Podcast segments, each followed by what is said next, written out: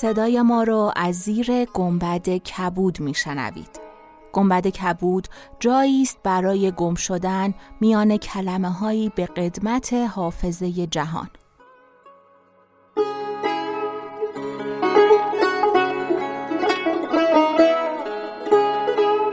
سلام من شقایق جهرومی و دوستانم شما را به زیافت نور و کلمه دعوت می‌کنیم به قسمت 63 گنبد کبود گوش می‌کنید.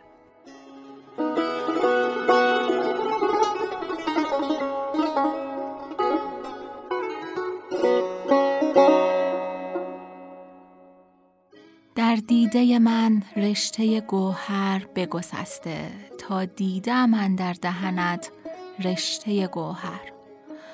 از زمانهای دیر و دور در ستایش سپیدی دندان معشوق شعرها سروده شده. دندان سالم داشتن به مراقبت هر روزه نیاز داره وگرنه شنیدن داستانهای هزار و یک شب هم وقتی دندان درد داشته باشی در توان هیچ کس حتی شهریار نیست. اسپانسر این قسمت گنبد کبود میس فیکه. میس فیک یه برند دهان و دندانه که تحت لیسانس سوئیس در کشورمون تولید میشه و برای اینکه از هزینه های دندان پزشکی در امان باشید می‌تونید از محصولاتشون که همه جا موجوده استفاده کنید.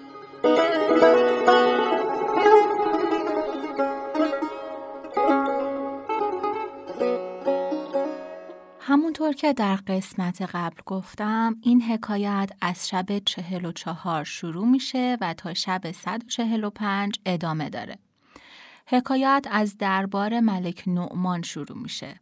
در شروع حکایت میگه پیش از حکومت عبدالملک ابن مروان یعنی پنجمین خلیفه اموی که خلیفه پیش از اون مروان ابن حکمه و کسی به اسم ملک نعمان در اون برهه زمانی وجود خارجی نداشته که پادشاه باشه یا خلیفه باشه.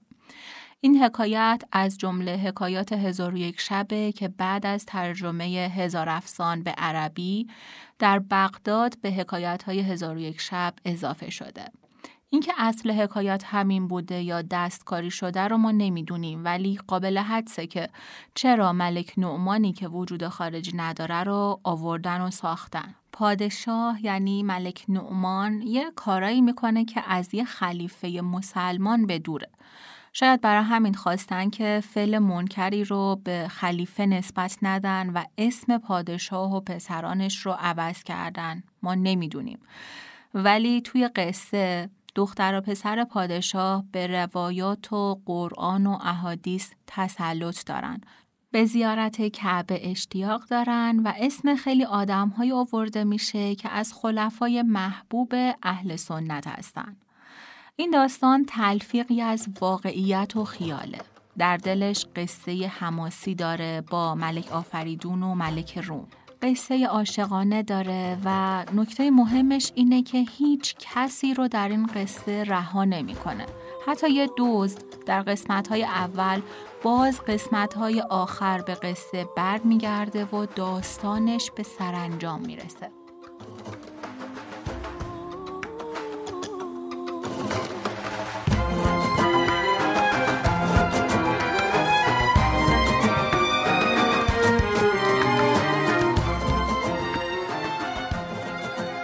چون شب چهل و پنجم برآمد شهرزاد گفت ای ملک جوانبخت چون شرکان دانست که یکی از کنیزان پدر آبستن گشته ملول شد و گفت در مملکت من شریک پیدا شد و سلطنتم را انباز به هم رسید.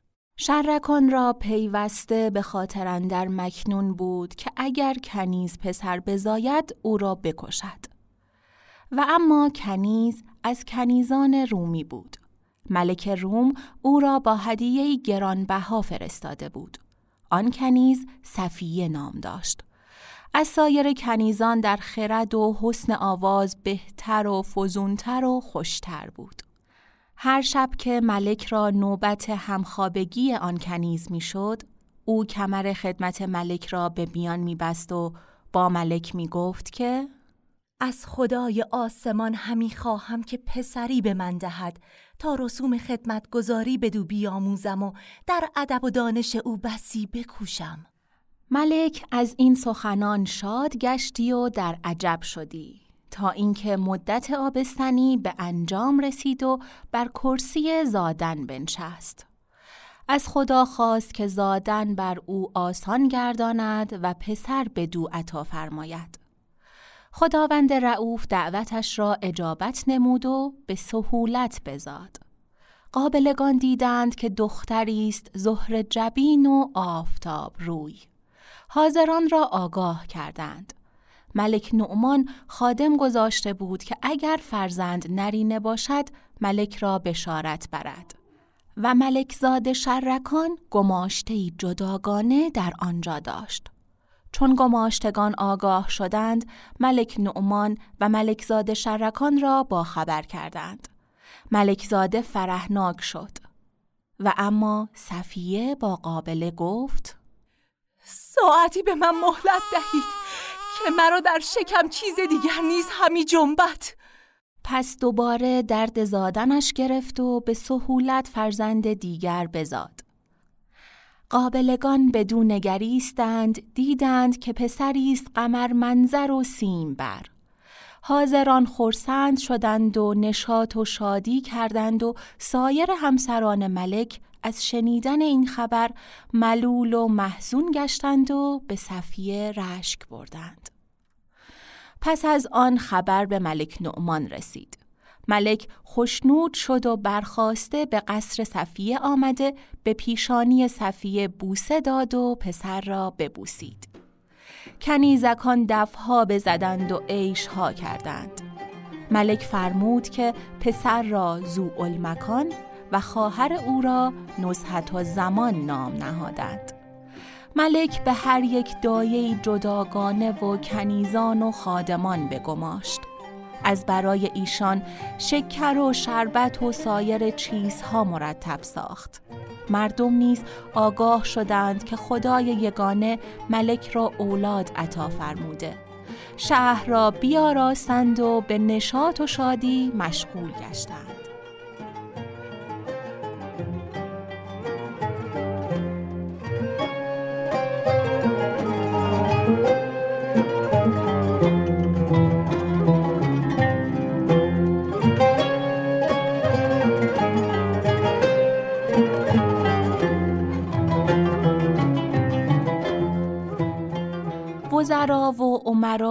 نزدیکان حضرت به تهنیت گویی برآمدند.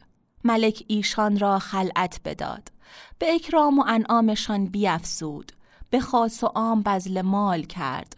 تا چهار سال همه روز ملک نعمان نزد صفیه رفته از او و فرزندانش پرسش می کرد.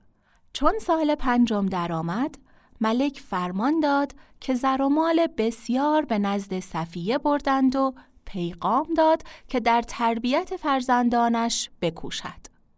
پیوسته ملک ایشان را تفقد می کرد.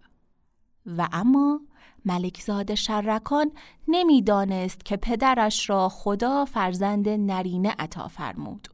او را گمان این بود که صفیه جز یک دختر فرزند دیگری نزاده و خود به مبارزت شجاعان و گشودن قلعه ها مشغول بود.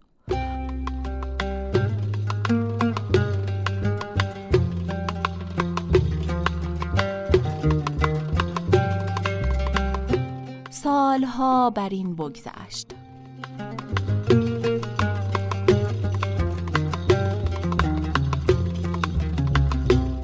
روزی ملک نعمان نشسته بود.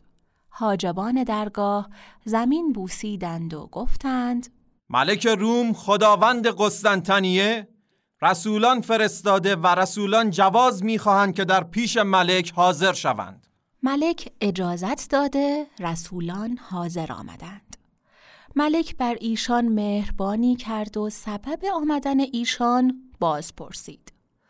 رسولان زمین بوسیده گفتند ای ملک جهان ما را ملک آفریدون خداوند یونان زمین و پادشاه سپاه نصاری فرستاده او را با سلطان قصاری جنگ و جدلندر میان است سبب محاربت این است که ملکی از ملوک عرب را گنجی از گنجهای عهد اسکندر به دست آمد که در آن گنج مال وافر بود.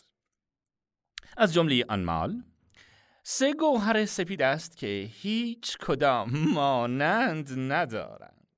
بر آنها به قلم یونانی اسراری چند نقش گشته که بسی سود در آنهاست. از جمله سود آن این است که اگر یکی از آنها با کودکی باشد به آن کودک علمی نرسد تب نکند و بیمار نشود.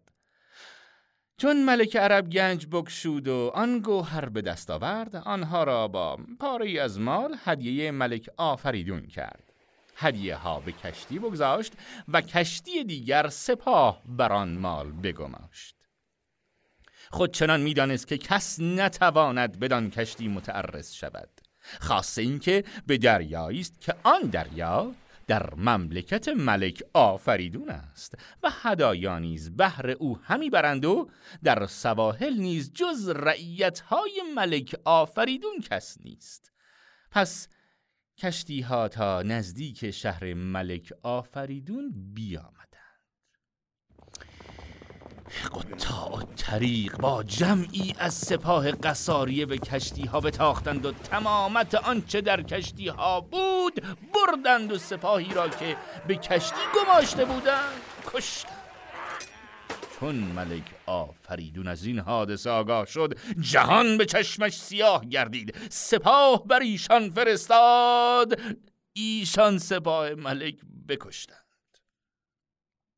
سپاهی فوزونتر و قویتر از نخست فرستاد. باز سپاه ملک را کشتند. ملک در خشم شد و سوگند یاد کرد که تمامت سپاه را برداشته خود به جنگ رود و تا قصاریه را خراب نکند باز نگردد. از پادشاه زمان ملک نعمان نیز مطمئن است که جمعی از سپاه به معاونت او بفرستی که در میان ملوک نام نیکت مذکور شود و پاره هدایا نیز فرستاده است. اگر آنها را بپذیری از تو منت پذیر است. پس از آن رسولان زمین ببوسیدند.